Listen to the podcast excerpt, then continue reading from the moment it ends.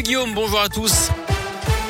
Et à la une jour J pour les partiels. 1 600 000 étudiants débutent leurs examens ce lundi en présentiel. À l'université, le pass sanitaire ne sera pas demandé. Et cette session de janvier est marquée par l'explosion du nombre de cas de Covid, surtout chez les jeunes de 20 à 29 ans avec le variant Omicron, Philippe Lapierre.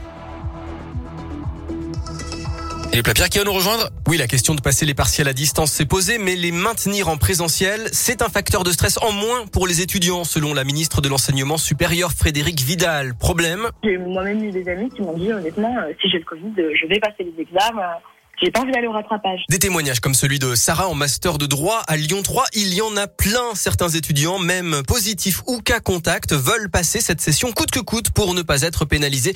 Et ça, c'est à cause du manque d'informations, estime Colline Pisaneski, la présidente de l'association étudiante Gaëlis. C'est une population qui a été très facilement pointée du doigt et très facilement oubliée aussi. Et euh, quand on est à l'orée de la porte la plus importante de l'année pour ce public-là, ben il n'y a pas de geste qui est fait particulièrement, ne serait-ce que le minimum syndical, à savoir de la communication sur comment est-ce que ça va se dérouler. Le message du ministère est clair les étudiants positifs au coronavirus ne doivent pas venir au partiel, mais ils n'iront pas non plus au rattrapage de juin puisque les facs doivent organiser des sessions de substitution dans les deux mois. Merci Philippe. reste à savoir dans quelles conditions ces sessions seront organisées. En attendant, si la majorité d'une promotion est touchée, l'enseignant peut décider au cas par cas de repousser l'examen. Mais les associations étudiantes dénoncent cette gestion jugée trop floue.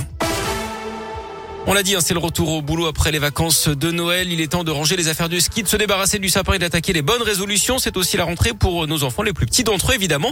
Retour à l'école placé là aussi sous la menace du variant Omicron. Pas de gros changements à prévoir avec une nouveauté quand même. Les élèves devront subir trois tests en quatre jours hein, s'il y a un cas positif dans la classe. Le principal syndicat enseignant du secondaire, le SNES FSU, estime lui que les conditions de sécurité sanitaire ne sont pas réunies et pose un préavis de grève ce lundi et qui court sur tout le mois de janvier. Le premier ministre Jean Castex se réunit lui 10 ministres aujourd'hui pour faire le point sur le variant réunion à 16h pour évoquer la continuité des services publics essentiels. Ça concerne notamment les lieux d'enseignement donc, mais aussi les hôpitaux, les transports en commun, les administrations. Je vous rappelle que le masque devient obligatoire aujourd'hui pour les enfants de plus de 6 ans. Les règles d'isolement, elles sont allégées. Elles passent à 5 jours après un test négatif en cas de contamination pour ceux qui ont un schéma vaccinal complet.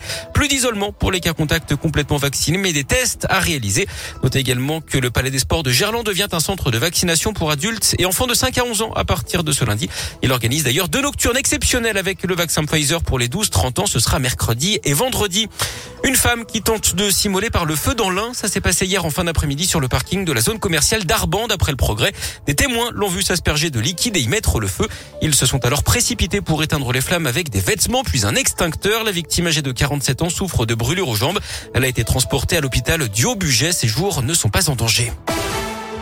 Et puis on termine avec du sport et du rugby. Le Loup toujours en course pour les playoffs de top 14. Victoire 37 à 35 face au Racing hier grâce à un essai dans les toutes dernières minutes signé Baptiste Couillou. Les Lyonnais sont sixième du championnat.